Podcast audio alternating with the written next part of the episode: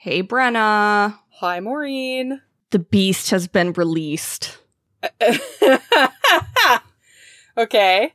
Palamides is out of the bathroom. The goose is loose. The goose is so loose. Um yeah, so we decided to introduce the cats. Um, you know, we'd been doing uh kind of a a trade off in the bedroom, like you know, Pal's like main Yeah, base was in the exchanges, baby. bathroom.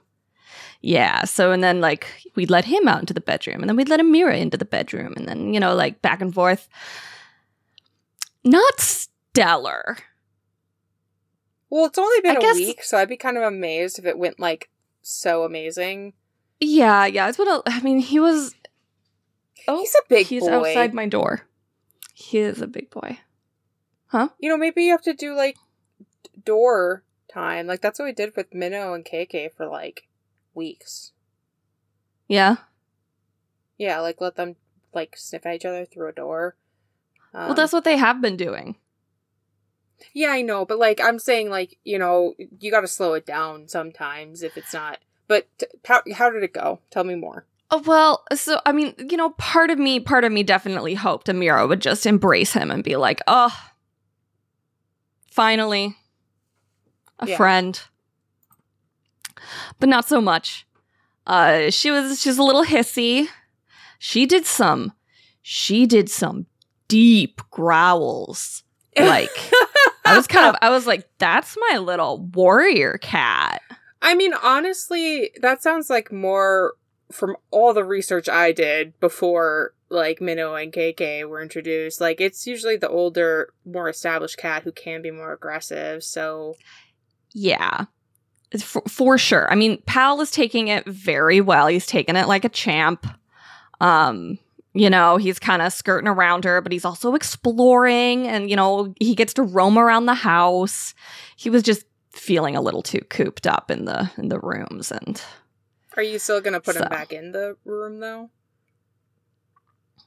um that's a good question. I think you. I don't know if you. Yeah, because you don't want them Yeah, to fight. okay. And That's true. That's true. I don't. give her time. Yeah, Because, like, to s- some space. Yeah. Oh, you know what? That's a really good idea. Thank you. and also, and that way, um, you know, they both get time to hang, calm down. Because I'm sure he's like, all right, this lady hates me. so, you know, Yeah. um, he's like, hey, big. I mean, hey, she's curious though. You know, she keeps kind of coming down, kind of like I'm gonna Yeah, look and, at you you, know, and then I'm gonna hiss and run away. in, in this, I will say she's like really established in this space. Like she's really comfortable. Like in other places, Yeah. you probably just moved. There was already a cat there, or the cats you guys moved together. So she's like, "All right, let's trauma bond, baby." So, um, Yeah, yeah. So this, I think, yeah, you know, just give definitely a different situation. And also, um, uh, the two things that really help feeding together. If you have a set feeding time, or even having Oh, snacks yeah? together, yeah, it okay. because that way they know they're not in competition with each other. They're both going to be provided food. And- oh, Like it's kind of like feeding together and sleeping together are two big signs of okay, they trust each other. So okay. So try to try to give some treats with them together. yeah, that's what my sister suggested, and that really helped with KK Mhm. Minnow. Um, so she did that with her when she because she's introduced two cats now. Um, yeah. so and I think honestly, I think Amira will come around. She's a Yeah, I, I think so too. I mean, you know, she was the same way with the dog. There's someone new in the house that she doesn't know, you know? Yeah, and she's already shown that she's curious about uh, Mhm. him. You know, I think she knows. Oh, that's a cat. You know, because you said the first day you brought him Yeah. to me out, she was like, "Hmm." She was like, Excuse me? So I think it'll probably be easier because at least she can communicate with this animal in the same way. Yes. So and, and Yes. a pal reads the signs. He's like, "Oh, she's hissing. I'll back off." Unlike you know, Vinny, who's like, "All right, that's a noise." He's like, oh, when I when I arch my back like that, it's a play bow. You want to Yeah. play with me? and the fact that he's uh he's a young boy, I think he'll he'll get he'll he'll follow her lead and be like, "Ah, you're the boss. Yeah. Got it, lady." We're definitely. I got a little tag engraved, and I got a little um I misjudged the collar size at Petco, so I gotta go get a smaller collar. Cute. We can grow into that But- one.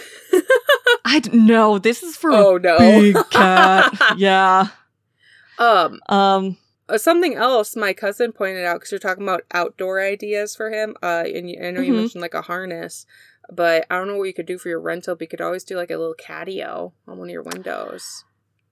Yeah, I don't think a catio is realistic in this rental situation, Yeah, But, you know, we are planning- but we are planning on buying a place like Yeah. next year. So then then they can get the I was like I told JJ I'm like get ready to plan a catio, baby. You I can get to do hear the Home. Depot theme song. Yup. it's like your bathroom's unfinished, but the catio has to be done first, guys. Yup. Uh I definitely ordered um I ordered an Apple AirTag for Pal Oh, smart. because I can already tell that he is going to try to run. artist. Yeah, he's going to try to run out the door. Um so I got him like the air air tag. Like I did a lot of research and like honestly, it was kind of like, oh, the air tags. Oh, I don't need to advertise for air tags. Anyways. Um so I got him a little thing that like will attach to his collar so it's not like dangly though. It's like on it so it shouldn't like bother him hopefully. I mean, he's never worn a collar before, so I guess we'll see how that goes. Yeah. But I mean, he's 10 months. I think he'll probably. It's a little old to start on a collar, but, you know, you don't know till you try, and I think it's a responsible Well, exactly.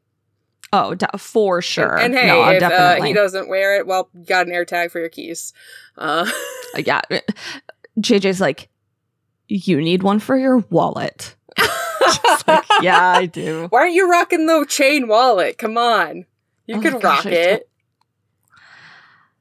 but I'd still, you still, I still take my wallet out of my pocket. Yeah, that's why you attach it with a chain to your belt loop. But what if I don't want my wallet in my pocket? I work from home.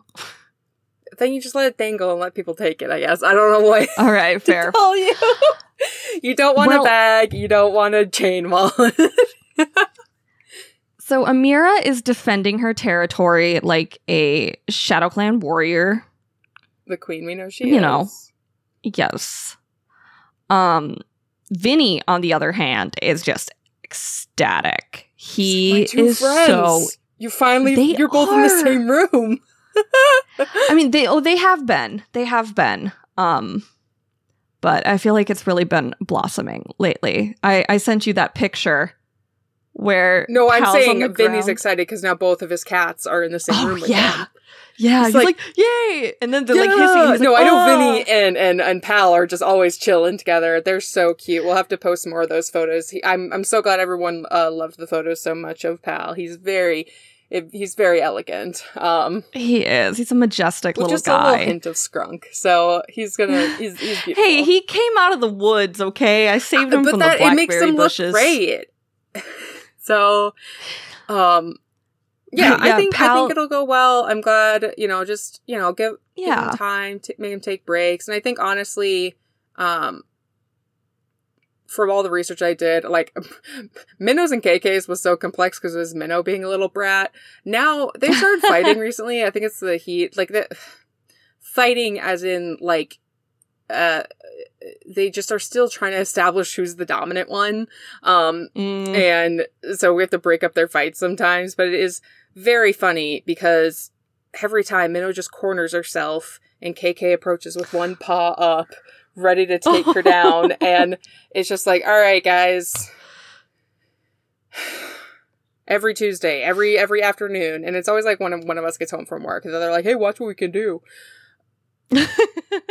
I'm like, great. I love getting home after a stressful week of work to my cats just beating the absolute crap out of each other. Um, love this, guys. Ugh. yeah, in that in that picture I sent you, Pal's like reaching towards Vinny on the floor. He like reaches out a paw, like very uh creation of Adam yeah. like, but Vincent was just kind of like, "What are you doing with that?" he was like, He's like, I know what those weapons can do. Yeah, especially because poor Amira's just been taking it all out on him. Like she stopped hissing at the door, but she'll still hiss at Vinny if Vinny walks out of the room.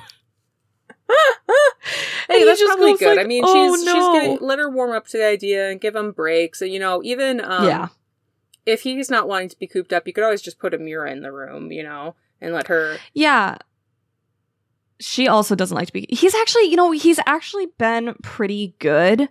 Um, he's really taken a liking to the top of the cat tree. Like every time I open my bedroom Nice. door, he is curled up in that cat tree. It's so I like. I think he likes it in there. stuff now because she has to accept the Yeah. fact that there's someone else here in the territory. Because I think as long as she didn't like outright attack him, you're probably gonna do pretty good. Yeah, she she definitely did not. We had a we had a little incident where he kind of jumped up on a ledge she was on and she did not like that. yeah, But otherwise, she has just kind of been like watching. yeah. Because that's the thing with like happy. Minnow and KK is like they'll fight, they'll beat the crap out of each other, but then they'll just lay down on the same couch and be like, mm, "All right." It's like, okay, you got, do you like each other or not? And it's like they're very much sibling energy. Oh, bless them. Well, have you read anything, Brenna? Uh yeah, I have actually. I um I totally uh forgot this last time because we had to talk about our very exciting news. Um Yeah, but yeah. in the sort of spirit of spooky things cuz um Ooh, I've actually read two things, but I am going to keep one of them a secret because it'll probably be it's going to be a future cat fact. Um and I've actually read a bunch of things. Yeah, awesome. Um, Yeah. But uh, if you- I guess anyone who follows my Storygraph or Goodreads knows, or um, but I am currently listening to The Haunting of Hill House by Shirley Jackson. You know, we love Shirley Jackson here, and I I'm listening to this. I'm about halfway through it now. Um, it's due this week, so I have to finish it. Um, and uh, I know that there's like that Netflix show based on it, so um, Oh, you haven't seen that? It's so good. yeah, no, I I've heard it's really good, and I'm just like ah, I, it's, so funny li- li- listening to the book. I'm because I know that there are gay people in the. I'm like, there's lesbians in the horror. There's lesbians in the horror, and I'm like listening to it, and I'm like, hmm, I can see where the lesbians came in here because there's a woman who Oh, lives okay. with her roommate, and it's like, oh, how interesting. And at All right, first, I so was there's really like there's like a, maybe a little uh taste. Yeah, no, I know. I know it's probably different than the actual book, but the book is there there were two young women who immediately became friends and I was like, "Wow, these girls are gay." And they're like, "We're cousins." I was like, "Ah, okay. Maybe we're cousins." One of them thinks they're cousins and one doesn't agree that they're cousins, so they're not quite sure. I don't know. It's a very Wild. it's very Shirley Jackson. I'm enjoying it so far. Uh, five people or four people are like, "We're going to go stay at a haunted house and see what it does to us psychologically." This can't go badly. So I've read a few things. Um, I'm just gonna name a couple of them. Uh, so I read Alive by Piers Paul Read. And that's about um it's a true story. So it's like the full account of the plane that went down in the Andes Hmm. where like 16 people survived like 72 days Yeah. on the mountain. I mean, amazing story. And it goes into like everything that their families were doing to find them. Mhm. And yeah, it was it was very good. It was uh, riveting. Um, and I mean, man, what they went through a lot. Um, um, on a lighter note, I read the fu- nah, don't put the lighter note thing in. I also read or, or I listened to The Fire, the Water, and Maudie McGinn by Sally J. Pla. And that is a I think it's a I think it's a it's a it's juvenile fiction on tagged on Libby. So Hmm. age appropriate, cool. Um, and it's about a girl and she has autism and her mother has married this man. And I mean, look at the it there is um child abuse in it We'll and have she's the suffering trigger. this. If you look at the link in the description, it'll go to the story graph, which will have all of the uh, trigger warnings that folks that we always every time I link a book, it's always to the story graph, so everyone can check out the trigger warnings. but her her dad and her lose his cabin in California to the wildfires. And so she goes and uh, they stay somewhere on the beach, like a campground by the beach, and she learns to surf. And I was like, a this is the lighter note? story. It's, Sorry, I mean, you know, I mean, it has some. It's realistic. It's ups and downs. I see. it's yes, ups and downs. I, the ending is good. It, like it, it's good. You know, it's a it's a like a young adult middle grade book, so Nice. it it does it well. It's realistic. Yeah, I I enjoyed it a lot. Are you ready for Yellowfang's secret? I can't wait. Shh. Shut up. I want to meet my wife. Because I'm Emberheart, and I'm Tangle Tongue. and this is Warrior Cats. What is that?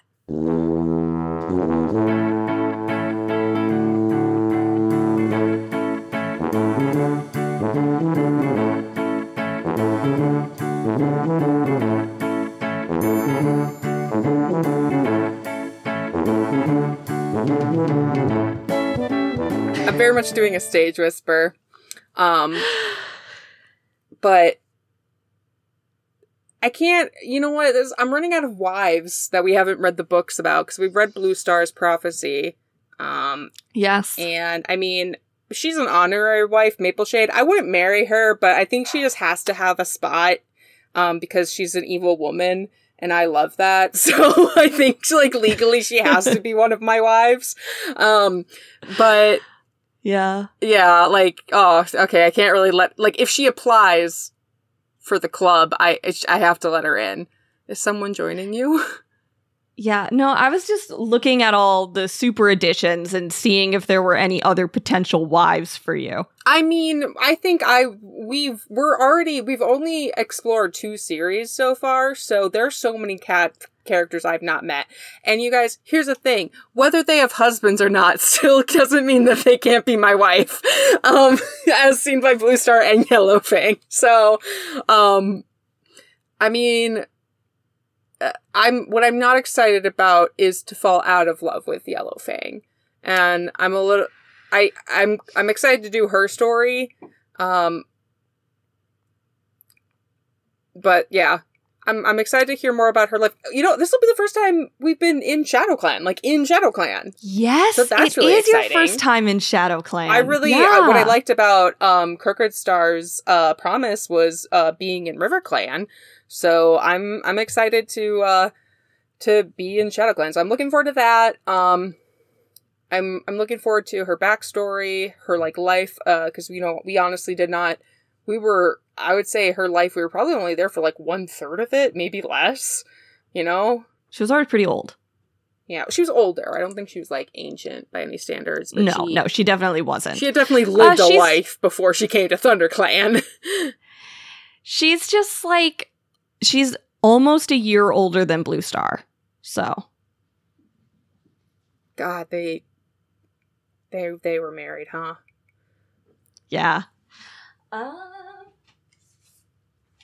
I wanted to grab the book and show you this cover. Oh, she's so beautiful, so handsome. Look at her. It's It's, pretty. the The Wayne are McLoughlin so pretty. cover.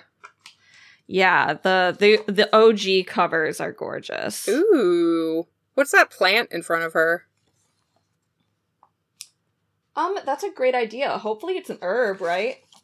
It would make sense. I mean, I feel like they do that a lot with the medicine cats. That are like, "Here's an herb. This means something." Mm. What was the poison Mm, that she does it? used to eventually kill her son? This is fun because, like, I know how her story ends, but unlike like, um, Yeah. quite a few of the other characters, um, like, I don't actually know that much about her until the very end. So, Blue Star, I, Yeah. knew quite a bit about. Crooked Star, I think I also didn't know that much about him. No, Um, I would say I you didn't knew- know a lot about Crooked Star. Maple Shade, I knew how things ended, but apparently not. I didn't know she was about to go No, on a slasher. you thought you knew. So, you know, I'm excited. Let's. Uh, who wrote this? Okay, so uh, Yellowfang's Secret was written by Cherith Baldry, and it was published October 9th, 2012. This is the fifth super edition. And fun fact there were no territories map included in here. Like in every book, you know, there's like a map of the territories. Yeah. Not so. You said October 9th, 2012? Yeah. Okay. Ugh, I'm so sorry, Yellow Fang. The number one song in the US was One More Night by Maroon 5. I liked that song, but I'm not like a fan of Moon 5, so Yeah, not really. It was wait, it was Diamonds by Rihanna in the UK because that that's more representative because this is UK based book. Yeah. Uh, what's that song again? Beautiful like diamonds in the sky. That one, right? And isn't that isn't that Yellow Fang?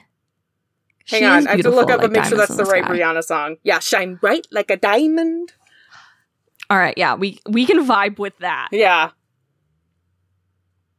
I miss when Rihanna sang. I'm glad that she's still doing good, but I do miss her music. anyway, So this is a little more anecdotal, but um Yellowfang Secret's kind of widely regarded as one of the super editions with like the most inconsistencies from canon.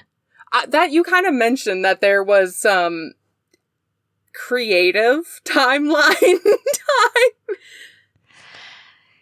Yeah, uh yeah, there's some there's some funny stuff with the timeline and I'll try to bring it up with the more egregious stuff to point it out to you for funsies, but stuff like um they're supposed to be dead by now in the book we just read. Uh Do you think uh, this is? I'm just kind of postulating here because I don't know about necessarily what you're talking about until we get to those points, but yeah. this was definitely written well after the first series, right? Oh yeah. And I'm guessing like the stuff with Yellow Fang in Star Clan happens after the first series too. Do you think that Yeah. they kind of just like forgot who she was as a character? Yeah, I mean, I think I, I think they just were like, we need a cat to do this. Oh, hey, Yellow Fang. okay. Do you think that's Which, happening hey- in this book, or is this book more? Is this Yellowfang as we knew her alive, or Yellowfang in Star Clan? Like, am I going to start seeing this characterization now? No, no, you will not see that Okay, I'm just characterization. I was curious before so- we got into it because I No, definitely pre Star Clan Yellowfang, um, with some wild twists, but um, yeah. Okay. And then the other ones with the, a lot of inconsistencies is Leopard Star's Honor and One Star's Confession. Just a lot of like name mess ups and, you know, I don't something know, make a series care Bible. about. Just kidding. Yeah. we care. So, um, we're going to start about seven years before Firestar comes to the forest as little Rusty. God, So that's when Yellowfang is born. For a warrior cat, none of them really make it to like eight. right but um so we kind of have we kind of have our four kind of like prequel super edition like the the um four powers of each clan we've got blue star tall star crooked star yellow fang Oh, sorry, Tall So, Star. like- you'll join the, the you'll join the club soon. yes um but just to put it in perspective like um where all those characters kind of fall Uh huh. Uh, Yellowfang is born two seasons after Tall Star, so Tall Star is the oldest. Um, and then Tall Star made it to the, the other place. Holy crap! Tall Star should have. Poor Tall Star. he went through too he much. He made it there as like a shambling corpse, I think the nine But lives yeah, sometimes are maybe more of a punishment. right? Um, and then two seasons after Yellowfang is born is when Crooked Star is born. And then Okay. one more season after that, so three seasons after Yellowfang is born, Blue Star is born. So they're all kind of nearly within a year. Yeah. Man, they really made they really kind of did Yellowfang a disservice. They made really made her seem like she was ancient compared to everyone else. Um, Right? Like then even again, like even Tall Star these- was like he's he's actually like a, a, a lich, but in reality, like he just looks like super great and spry and young because we haven't decided how old he is. Well, yeah, and obviously all of these books were written after the first series. Yeah. So well, how much they took ages into they have never really taken timelines into consideration before. And I'll be honest, the whole like the fact that some of these cats do have nine lives, I think kind of probably messes with their lifespan. Um, Yeah. because like I think realistically, a lot of these cats, a lot of these cats don't even make it to adulthood. Um, and the ones Yeah. that do, usually like you know, we do have elders. We have like three elders to like you know the fifteen adults. So, um, Yeah. I would say Yellow Fang is probably the outlier here because she's the only one out of those three who didn't get nine lives. And hey, Oh, some of them yeah, didn't you're last right. as long as she did. Yeah. And I mean, like, it was shown that Blue Star was like getting old and kind of like senile almost. And part of that was like her trauma, but it was also said to be like, oh, she looks so old and stuff. So they were definitely categorizing I wonder these as like- old. The uh, once you get on like your eighth or seventh life, if the age stuff kind of advances. I don't know.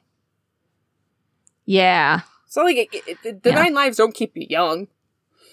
No, no, they just heal whatever killed you. So it's like, oh, my kidney failed. I guess that kidney is healed, but if your liver is not doing well, then that'll get you next. We took the cancer away. Sorry. Anyway, um, all right. Are you ready for a prologue? Let yeah, let's get to the book. The clan's medicine cats gather at the Moonstone. Sage Whisker, Hawkheart, and Milkfur are addressed by Goosefeather. Goosefeather is going to present Featherpaw as his apprentice. Milk. Do you remember? Didn't Milkfur find a body recently?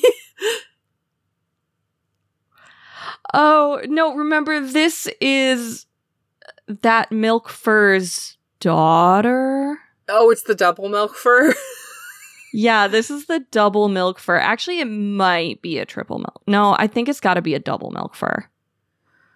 Um, but yes, this is one of the milk furs. okay. Um, But hey, So- um, wait, who Goosefeather's? Oh, his apprentice, right? The other. yeah, feather. remember Feather Whisker? Yeah. This is when he's just a little feather paw. Aw. So Featherpaw is a bit nervous, but Bramblepaw assures him that he'll know what to do. It'll be awesome. Can we not? God, there's always brambles here. I don't know who you are. Who is this though? This Brambleberry, our favorite cr- Crooked oh, Star's Oh, mom. She, is she? So she's an apprentice right now. Yeah, this is when she's an apprentice. She just started. So, so baby. cute. the moon lights up the stone, and Goosefeather performs the ceremony. Is it his wish to share the deepest knowledge of Star Clan as a ThunderClan medicine cat? Featherpaw says yes, it is. Goosefeather presents him to Star Clan, addressing the Moonstone.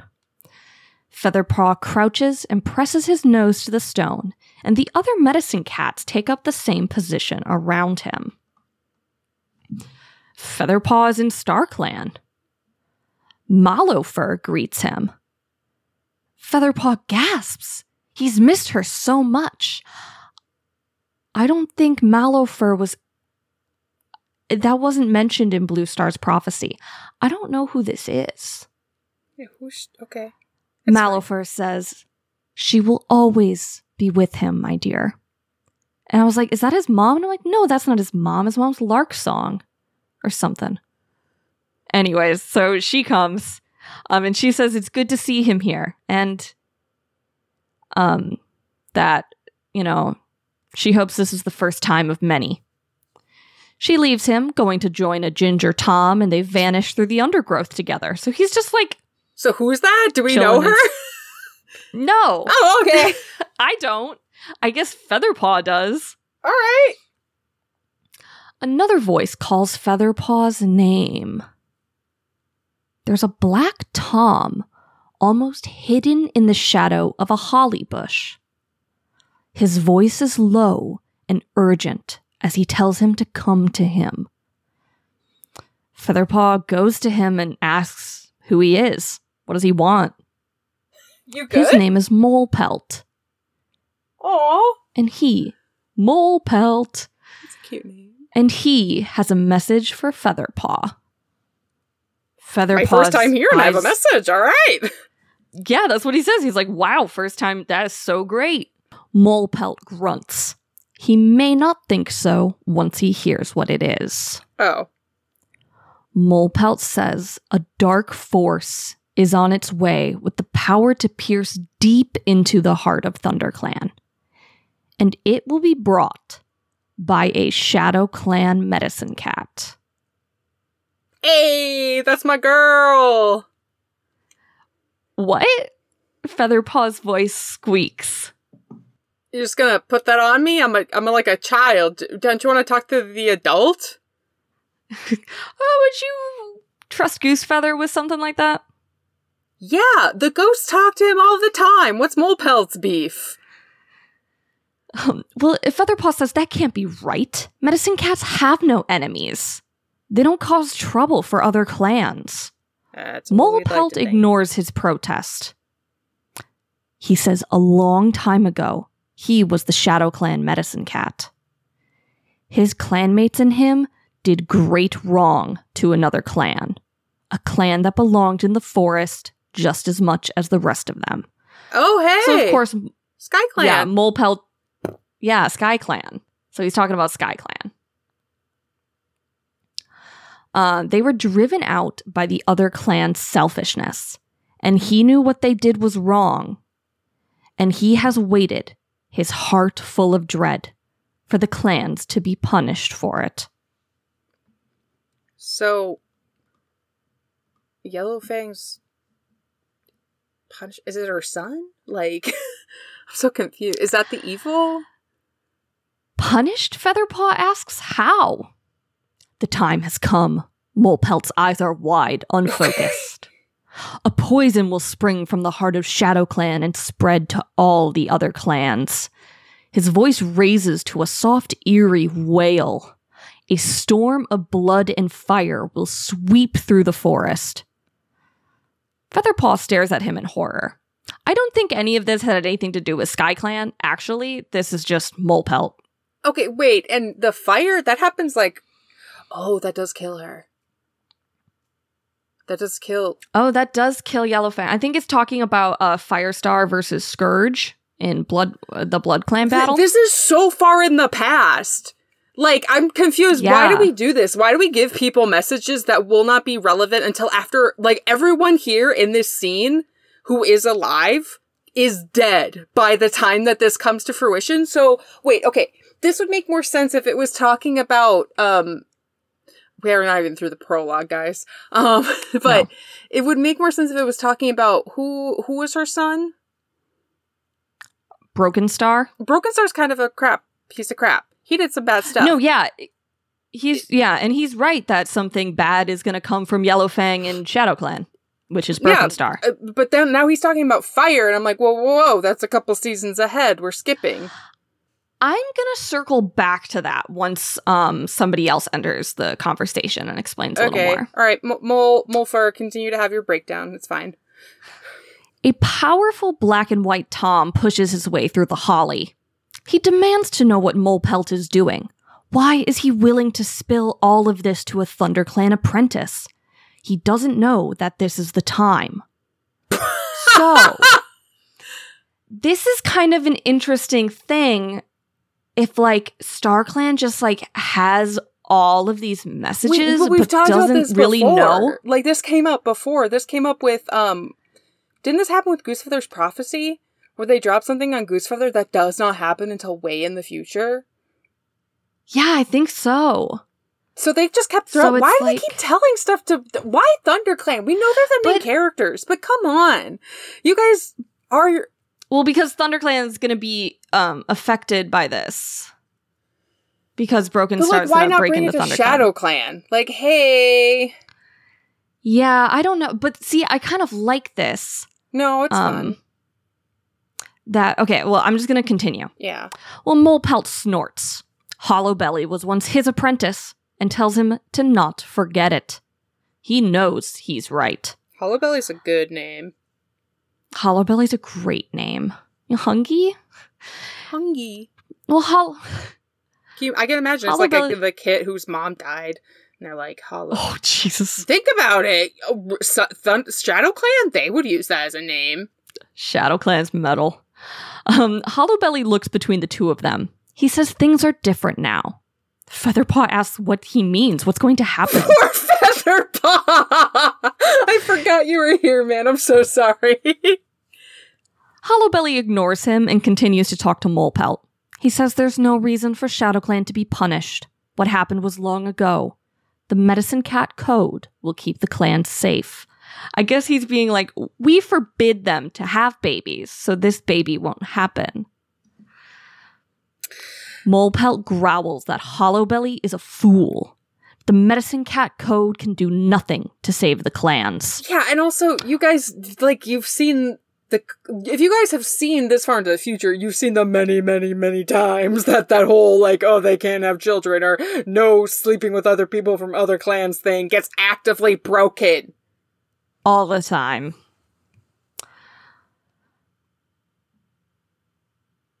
So Hollowbelly turns to Featherpaw. Please don't say anything about this. Hollowbelly says there's no need to spread alarm, not when the future is lost in mist even to Star StarClan. Hollowbelly tells Featherpaw to promise him he won't tell any of his clanmates. Promise on the lives of his ancestors. Featherpaw blinks and whispers that he promises. So we're just gonna wait. We're gonna give you. We're gonna give you this, and you don't tell anybody. It's like it's their whole job.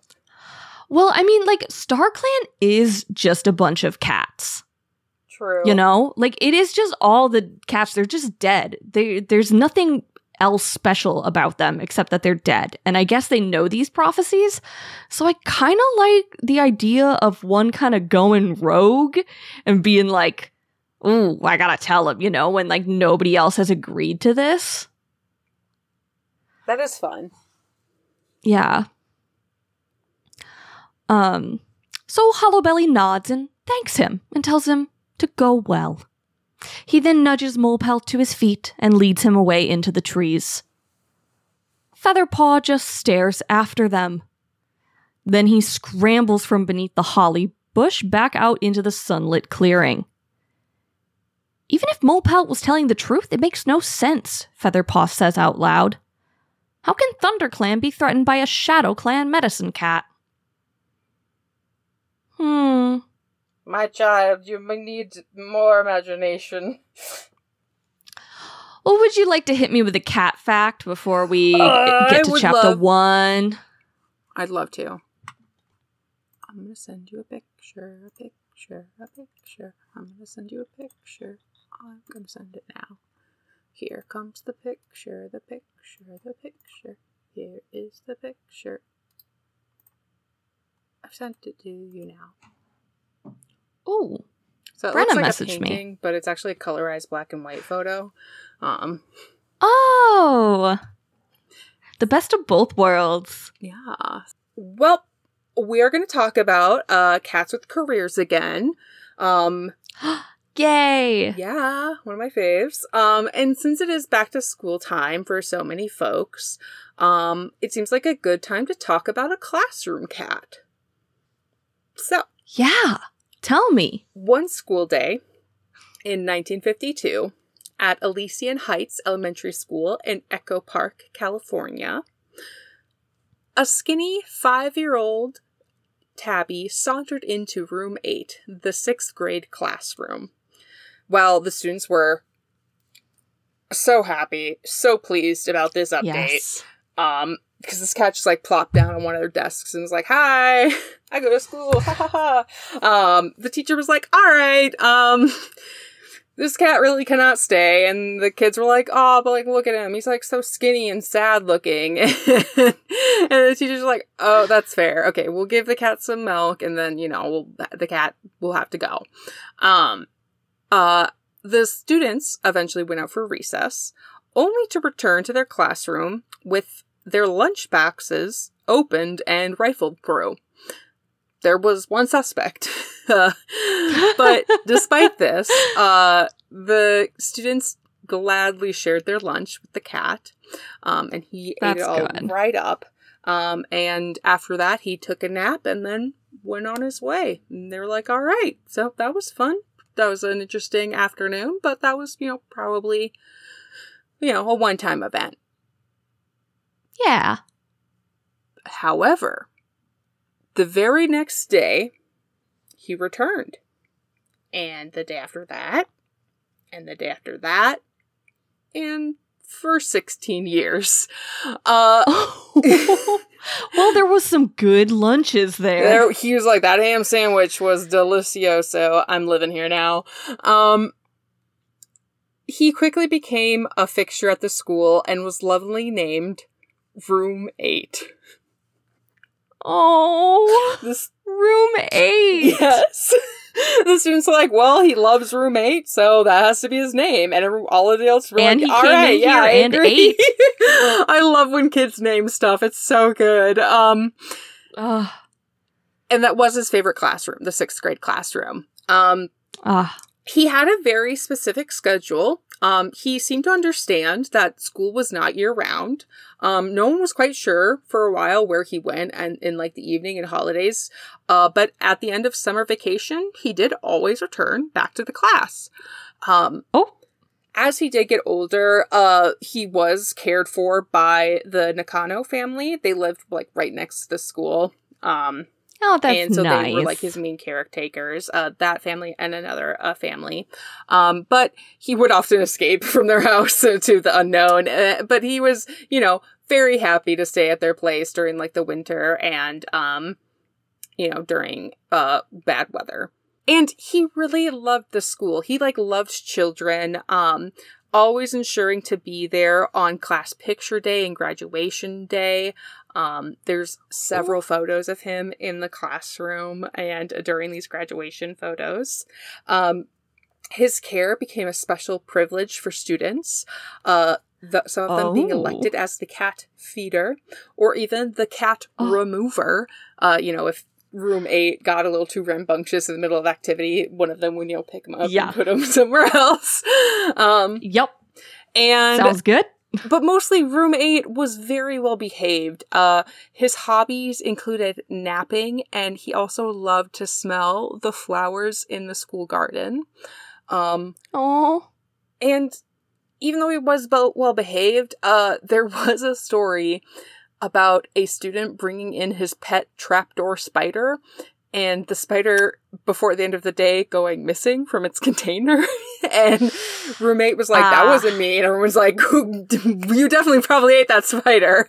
Um but it was never proven so. Yeah. Never proven. Hey. His consistent presence at the school brought him attention. Uh, local newspaper reporters would gather to see him return at, at the end of summer. Uh, his story was eventually covered both locally and nationally by newspapers and magazines. Um, he even had his paw prints embedded into the cement by the school, uh, watched over carefully oh. by the school's caretaker and one of Room 8's good That's friends, so Sam Ross. Who also uh, he had the responsibility of bringing him over to the Nakano family, um, uh, you know, oh. getting him across the street safely. Yeah. Uh, with the fame uh, came the letters. Room 8 started receiving at least 100 letters per day um, from all across the world. So there was now another student role uh, the secretary. And so the classrooms, they would, you know, practice their writing and write back um, to these letters that they received. Um, That's so fun. So, two teachers from the school, Virginia Finley and Beverly Mason, eventually published a children's book called A Cat Called Room 8, documenting a story, which I had the pleasure of reading. It is on the Internet Archive, um, which I will have linked.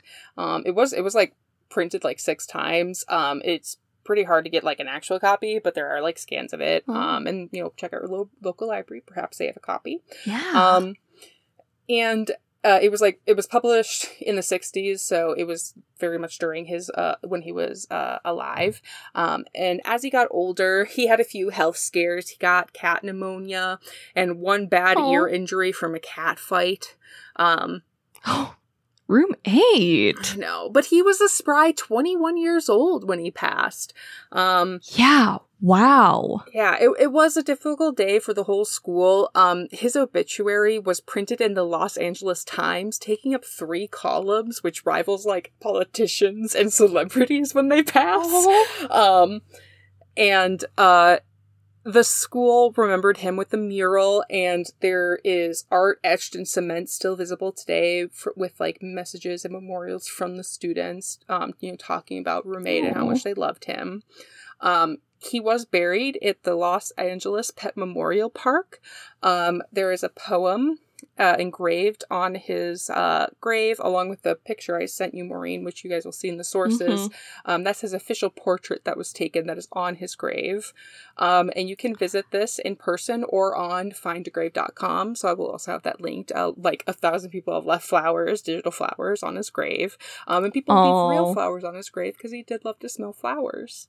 Um, Oh, that's so sweet. I love this little guy. Yeah, his life also inspired uh, the Room 8 Memorial Cat Foundation, um, which is a local no kill shelter in California. Um, it was actually founded by Hetty L. Perry um, in the 80s and into uh, the 90s. Uh, it still exists today. Uh, Hetty actually never met Room 8, but when she read about his story, uh, she like, all right, when I open up my uh, shelter, I'm going to name it after him, which she did, um, which is uh, she was known as the Cat Lady of Pasadena, so she was a California native, much like Room 8. Aw. So she decided to keep his story alive this way. Um, but yeah, there's so been a lot of art created for Room 8, um, along with the book. Uh, his uh, life also inspired a uh, musical number.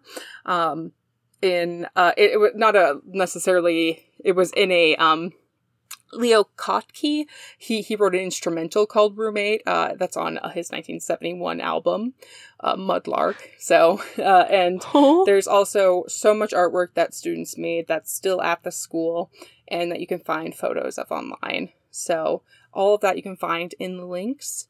Um, but yeah, he was a very beloved cat and a very good cat, a very good classroom pet. Oh, that's so sweet. Gosh, I wish we had a cat that walked into our class.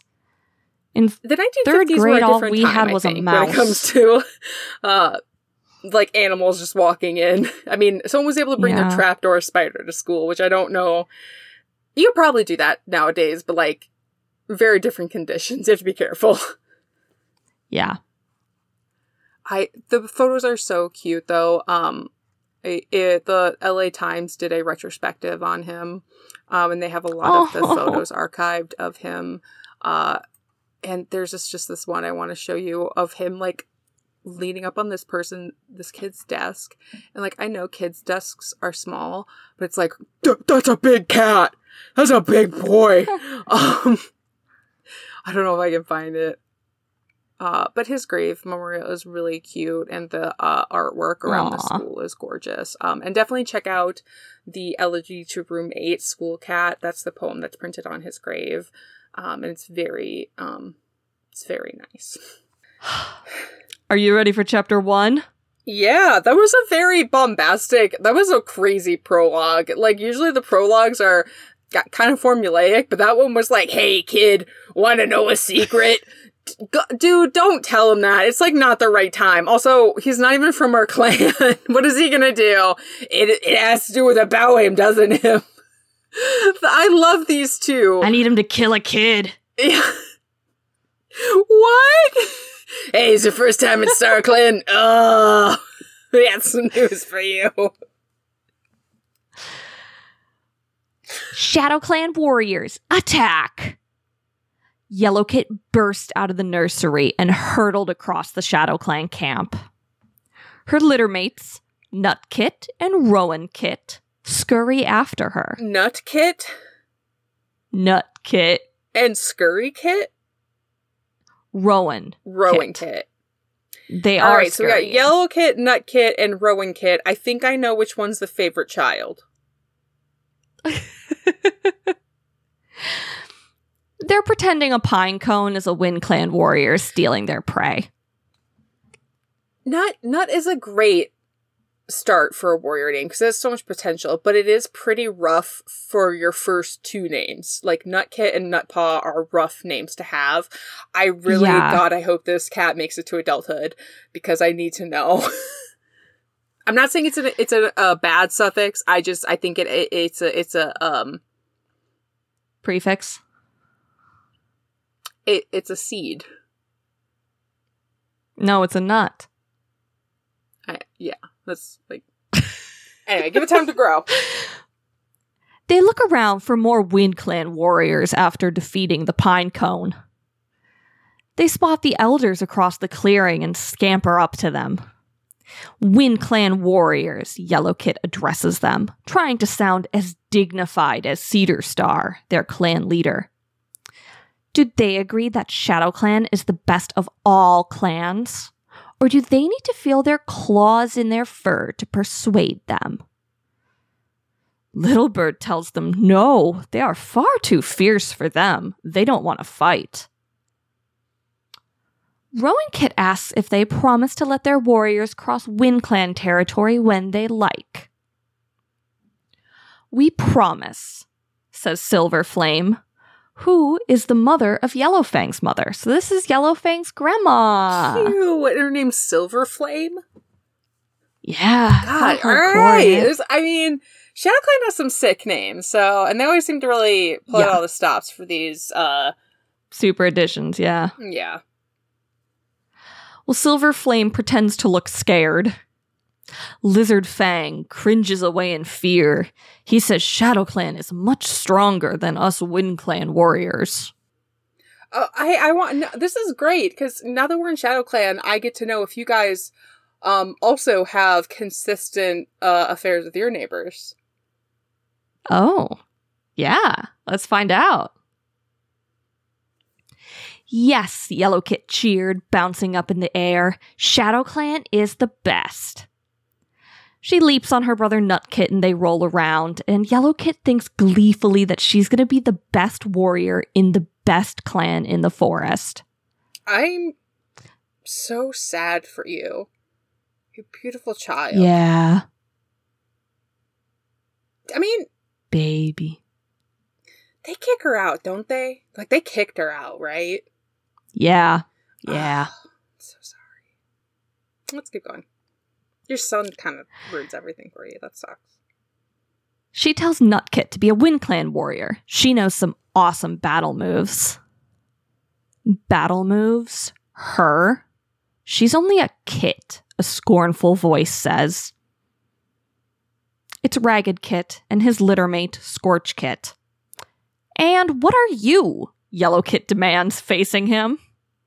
Yeah. He and Scorch Kit were still kits last time she looked. Ragged Kit retorts that they'll be apprentices soon, and it'll be moons and moons before Yellow Kit starts training. Yeah, Scorch Kit says, they'll be warriors by then. Yeah, and you'll die before me. I just know that. I just know the future. You will die before me.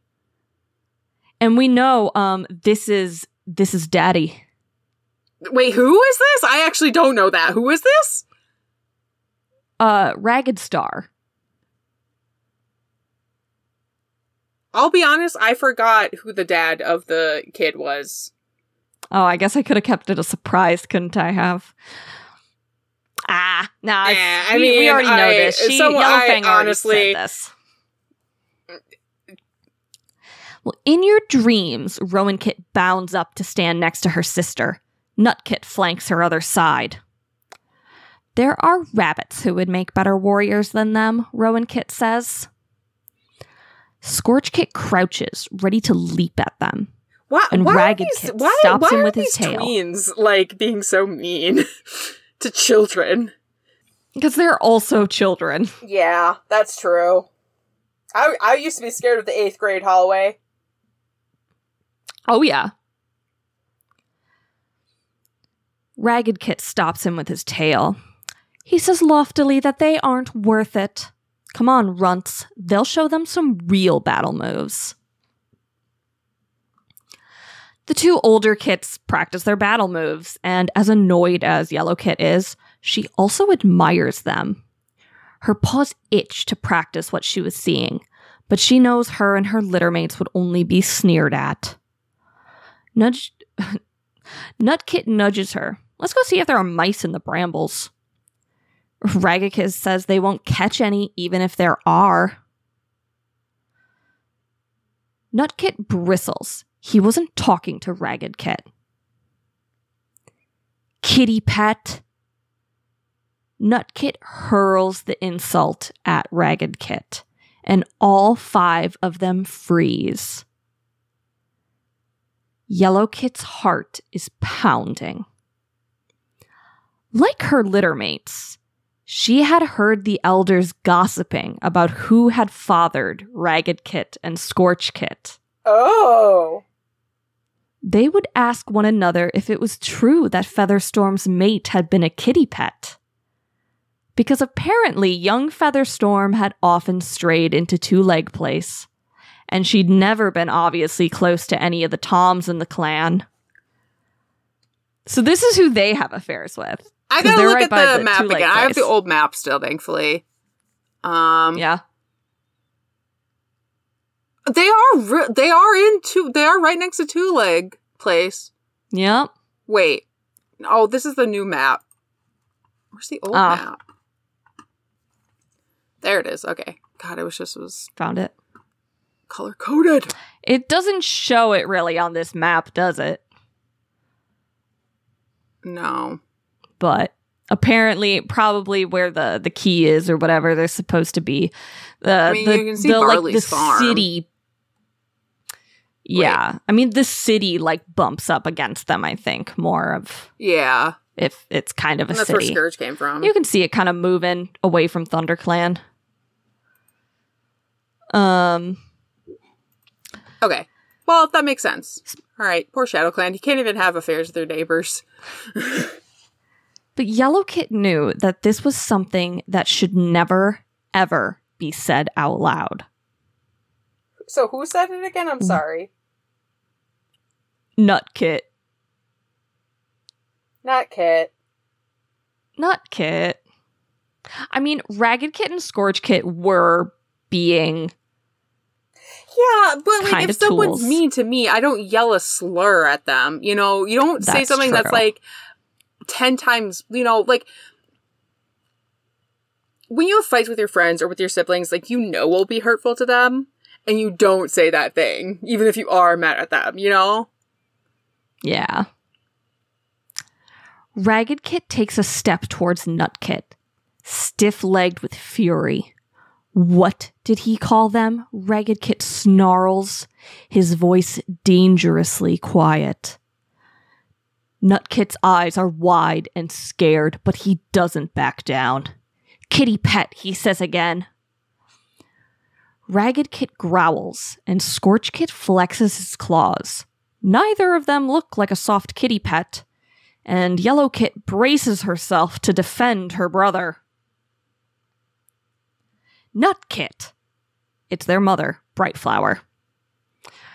Her tail swishes in annoyance. Nutkit, she says, if he can't play sensibly, then he'd better come back here. Bright Flower And is such a calls- mom name. I'm just Yeah, out of all of the Super Edition moms, they have all been flowers. We had Oh. Moonflower, uh, Rainflower, and now Bright Flower. I'm, I want to meet a male cat who has flower as a suffix now. Yeah, this feels kind of like a stereotype. Yeah. Where's Like- blood flower? Where's tough flower? Where's I eat rocks flower? She calls Yellow Kit and Rowan Kit back as well. She won't have them fighting. Nut Kit mutters that it's not fair as he scuffs his paws on the way to the nursery. They started it. You were the one who was being Rowan Kit whis- Nut Kit. Oh, yeah, Nut Kit. Rowan Kit whispers that they're just stupid kitty pets. As Yellow Kit ducks into the nursery, she looks back. Ragged Kit and Scorch Kit are glaring at them, and the force of Ragged Kit's anger scares her and fascinates her at the same time. Which is not really a good sign, girly. Yeah, uh, she's a little toxic. It's fine. I mean, you're also like five. Chill out. Behind that anger, Yellow Kit senses something else a black space echoing with fearful questions. And she thinks of her own father. Brackenfoot told his kit stories of patrols and gatherings and let his kit scramble all over him to play. Yellow Kit loves him, and she wants to be like him. And she wonders what it must be like to not know who your father is. Especially if every cat seems to think he was a kitty pet. Yellow Kit realizes that Ragged Kit's eyes were locked on hers. Was it a squeak, Jake? sh- oh, d- no. He's not alive yet. no, Or is. he is. With a squeak, she ducks into the nursery after her litter mates. She loves seeing. She loves she, that like whole thing. She's like, I see a darkness in you. It's like, eh, all right, Bella. All right, Twilight. God, I know what you are. You have daddy issues. And he's like, all right, that's all right, girl. You are a baby. Yeah. I mean, it, there's nothing really like romantic about it, like at this point, but we just like know how that story ends, yeah, you know? just curious, So. but we know how this develops, so it feels weird. Three days later, Yellow Kit still feels uneasy around Ragged Kit and Scorch Kit. She's been trying to avoid them around camp. Nut Kit is bored. He wants to play in the warrior den. Yellow Kit asks if he's mouse brained. The warriors would rip their pelts off. Nut Kit teases her that she's a scaredy mouse, and then he dares her to go peek under the bush. And Yellow Kit cannot back down from a dare. Right? Uh, yeah. Yellow Kit is about to scamper across camp when Rowan Kit stops her. Don't do it. Bright Flower is watching them. Bright Flower and Brackenfoot are by the fresh kill pile sharing a vole, and in between mouthfuls, Brightflower was turning to check on her kits. These little menaces. She's like, I know you guys are chaotic. I know this. Yellow Kit feels a wave of affection for her mother, and she's glad that she looks like Bright Flower. She saw her reflection in a puddle once, and it was like she was looking at a mini copy of her mother. That's so Of course, cute. so pure. Of course, Yellow Kit is gray, while Bright Flower is an orange tabby. But they shared the same broad, flat face, snub nose, and wide amber eyes. Yellowfang thinks that she wants to be just like Bright Flower and just like Brackenfoot. A warrior and a queen. She'll have lots of kits and bring them up to be great warriors of Shadow Clan. Uh, oh It's like, God! dang girl, you're not even out of the nursery. Let's not think about kits. I know, but like it's also similar to the dreams that like the one cat cats have, where they're like, "I'm gonna be leader," but I don't know. Yeah, yeah. It's normal for little kids to be like, "I'm gonna be a mom," or "I'm gonna be a dad." You know, it's not like so weird. She's a little girl. no, yeah, but like, girl, slow down. Yeah, no, no, she's getting ahead of herself. I mean, we know how the story goes. And goes. obviously, we know Uh, what she does have. yeah, She has But an idea for a game. It is interesting that her ambition is to be like a great warrior. She's not like I want to be leader, which is like what every other person is thinking when they're this age. So Yellow Kit has an idea for a game. They can pretend to be her kits, and she'll teach them how to catch frogs. Rowan Kit agrees enthusiastically, and Nutkit rolls his eyes, but took a seat next to Rowan Kit. Yellow Kit hisses. She's never seen such untidy kits. Rowan Kit purrs in amusement, and Nutkit says this is a dumb game, and adds that her pelt isn't so great either. Yellow Kit swats him over the ear and tells him not to speak to his mother like that. And then she starts teaching them how to catch a frog. She's forcing her brothers to play house. That's so real. Bright Flower makes her way over, her eyes warm and amused. She says it looks like a good game. And she tells Yellow Kit that she'll make a great queen one day. And a warrior, Yellow Kit insists. Bright Flower, Bright Flower purrs. Of course, if that's what she wants. But, like, isn't that, that's how it usually works. So, like, Queen know. is like, her mom had like a mild dream. Maybe she knew she was gonna be a medicine cat. it is, and she'll be the best. I, I know our, our career options are limited here, but I, I, I like that Yeah. bright uh, flowers. Like, don't limit yourself. Dream your dreams. Well, yeah. Well, I mean, I'm just I just mean that usually like queens are warriors. You know, Yeah. like they have to take a they take their maternity leave, of course, Right. as they are entitled. But you know, still a warrior. It's messed up that warrior clans have better, um, like parental rights than some countries. Right. Anyway, Yellow Kit stopped speaking when Cedar Star emerges from his den. He leaps onto the clan rock and calls for the clan to gather. Brightflower leads her kits to sit next to their father. Sage Whisker, the medicine cat, slides out of her den and takes a seat. Cats settle around to listen. Ragged Kit and Scorch Kit come out of the nursery. Their mother, Featherstorm, follows. Their pelts gleam and they pace proudly across camp to stand at the front of the gathered cats. Yellow Kit realize what's happening. They're being made apprentices, and Yellow Kit thinks that they look so grown up. Her and her littermates will have to wait four more moons to become apprentices. Cedar Star looks down on Ragged Kit and Scorch Kit and begins the ceremony. Yellow Kit squirms, trying to make herself comfortable. Her hind paw is tingling as if she just stepped on a thorn. She lifts her foot to try and see it. Cedar Star stops speaking and looks down on her. Bright Flower hisses at her to stop wriggling. Yellow Kit wails that she has a thorn in her paw. And Bright Flower tells her daughter to let her look. She snaps that there's nothing there. Stop fussing and listen to Cedar Star.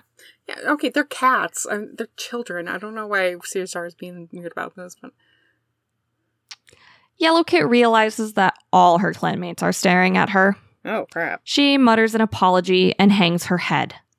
But her paw still hurts. She grits her teeth and tries to ignore it. Cedar Star starts the ceremony again.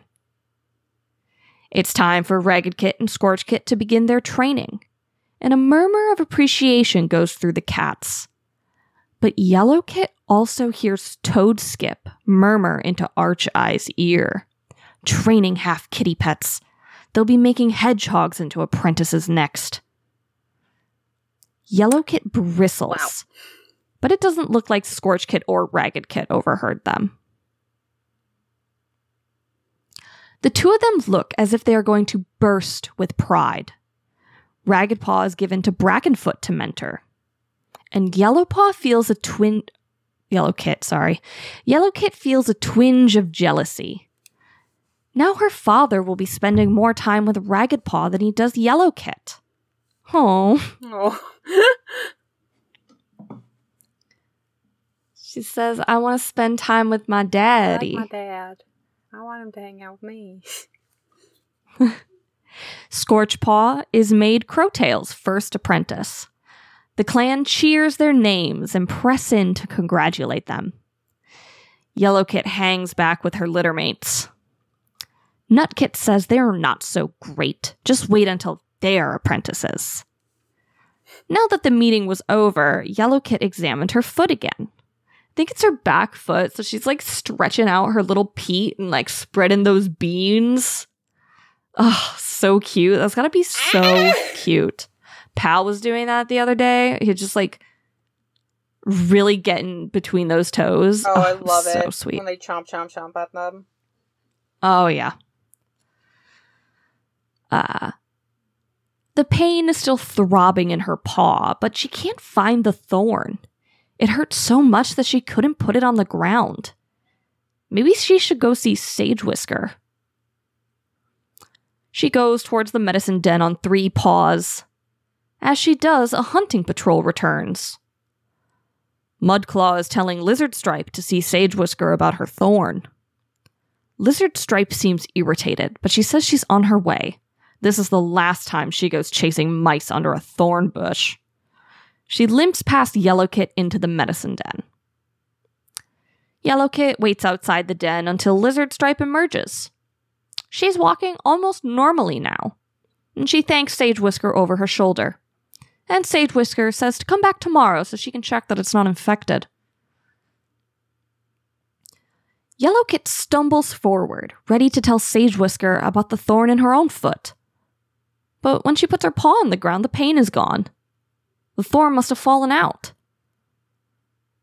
She doesn't see it on the ground, but it doesn't hurt anymore, and that's what matters.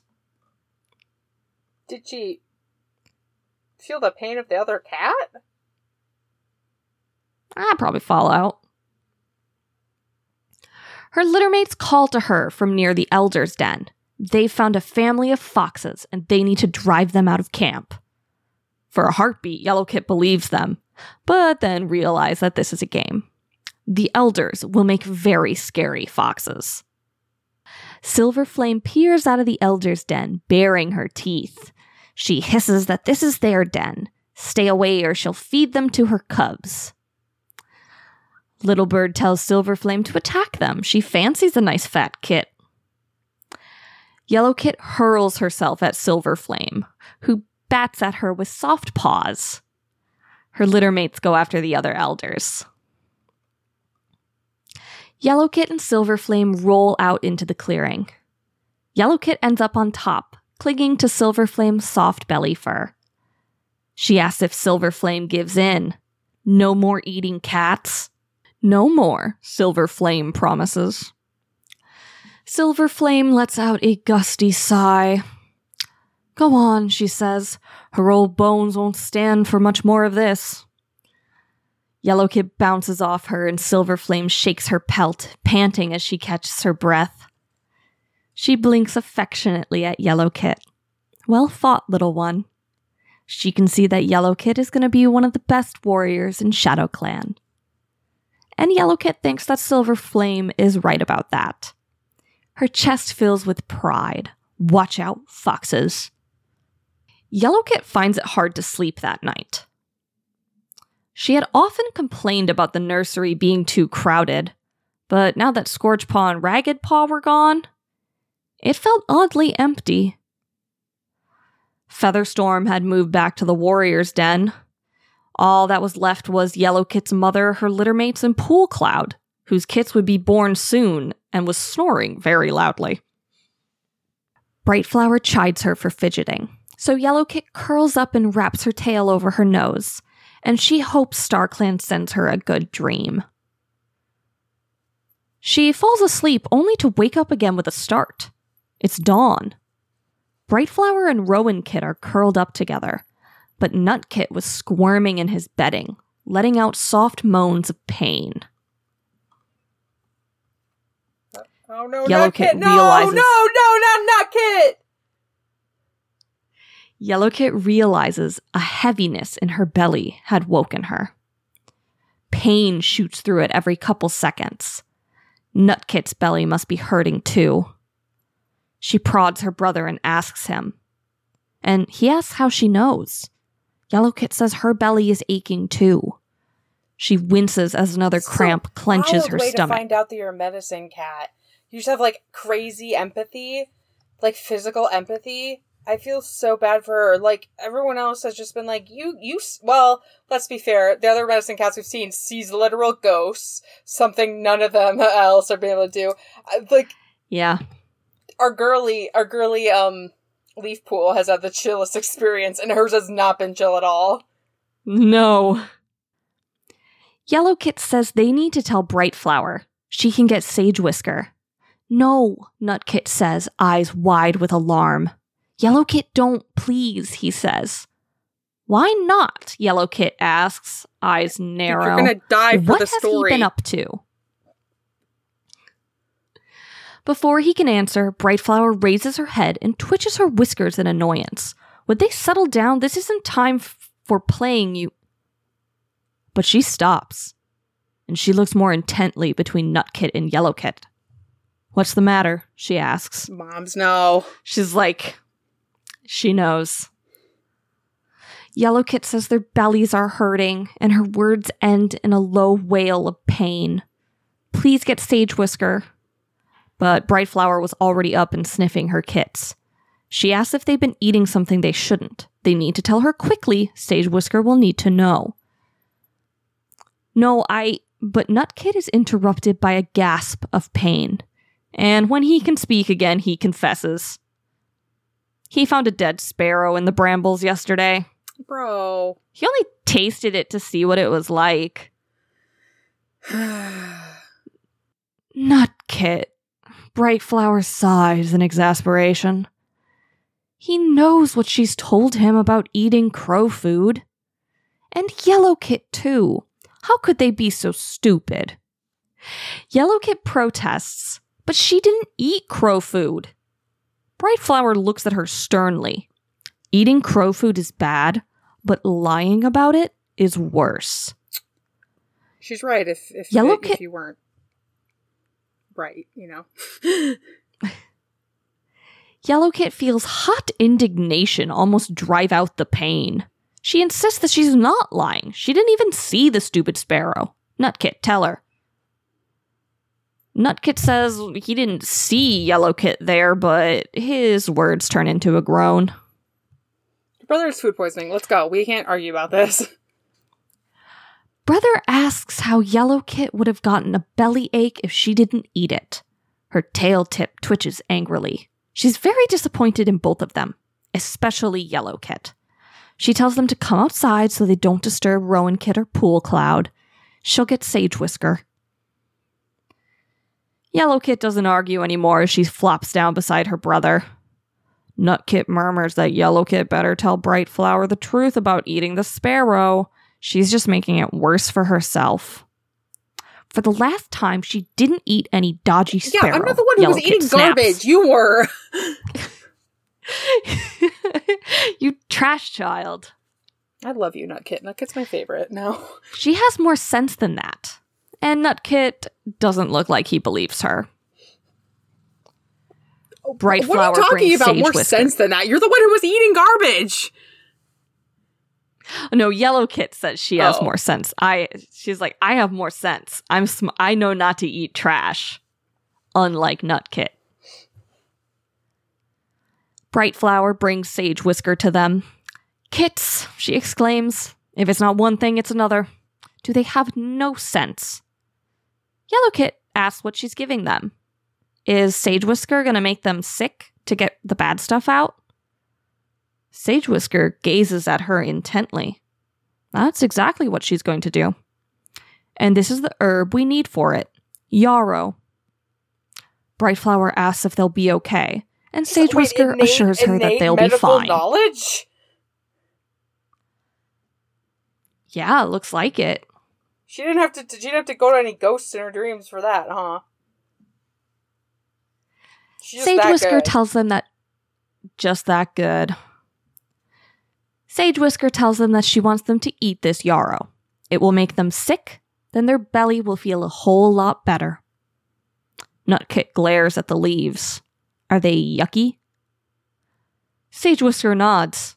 They are pretty yucky, she admits. But would he rather have a yucky taste or the bellyache? So Nutkit says, okay, he'll eat them. Brightflower tells him not to do it here. They don't need a mess outside the nursery. She picks him up by the scruff and carries him towards the edge of camp. Sage Whisker follows with the yarrow, and Yellow Kit staggers behind them, pain roiled through her insides. Sage Whisker sets the leaves down. Nutkit hesitates, but Yellowkit laps them up, wincing at the bitter juice. Yuck, she gasps, gagging as she tried to swallow. She's able to get it down and almost at once felt her belly heave.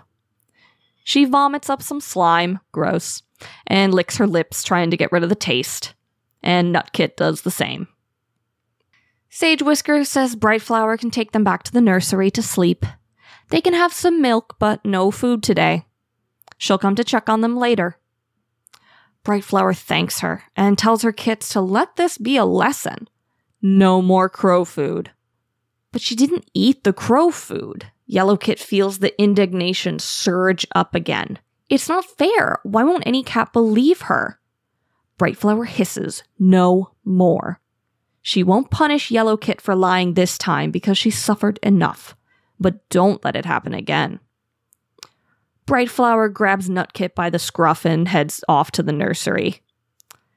Yellowkit follows, her head down, her tail drooping. Her belly is sore from the vomiting, and she could still taste the bitter yarrow. But what made her really miserable is the thought that her mother believes she's a liar.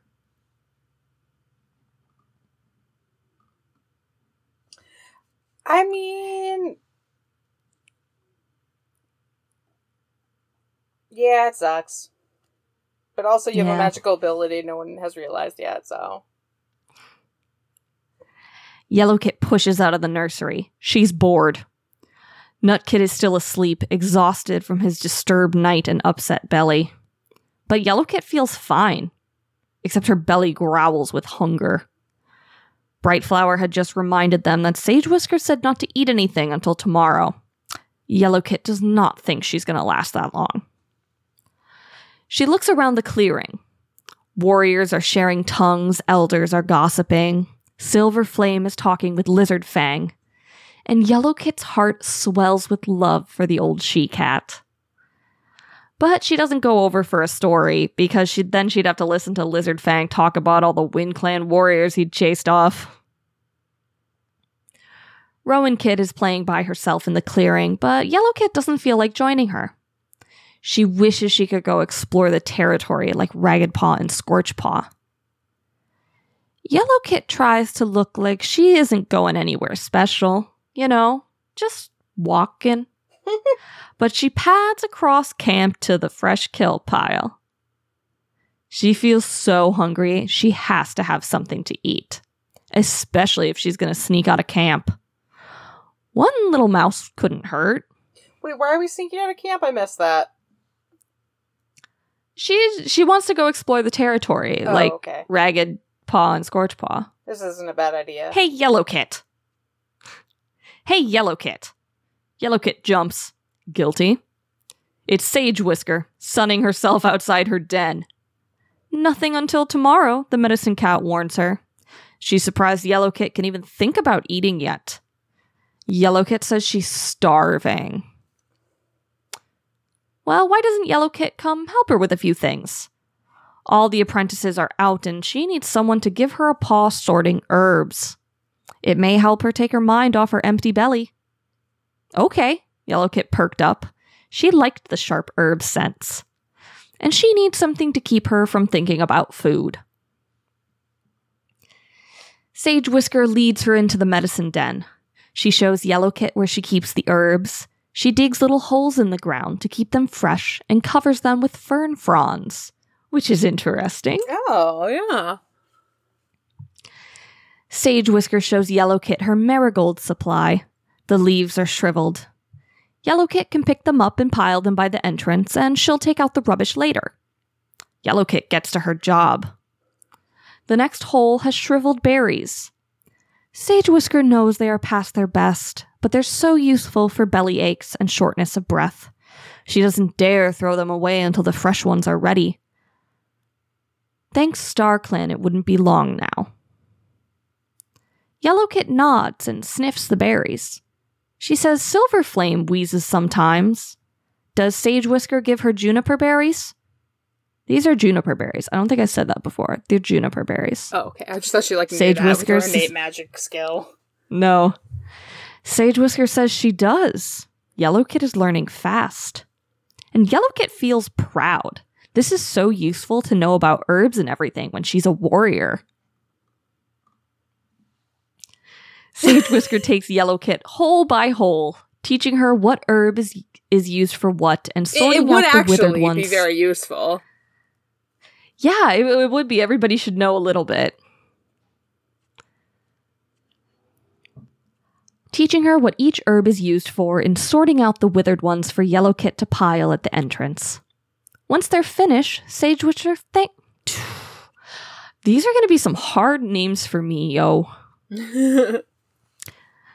Sage Whisker, uh, blah, blah, blah. Once they're finished, Sage Whisker thanks her. Yellow Kit has been a big help. Yellow Kit says it was fun. She had no idea how much you had to learn to be a medicine cat. Sage Whisker asks how her belly feels.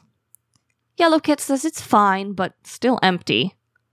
Sage Whisker touches Yellow Kit's ear with her nose. She'll remember to stay away from crow food in the future. And with a deep sigh, Yellow Kit just mutters, Yes, okay. There's no point in arguing.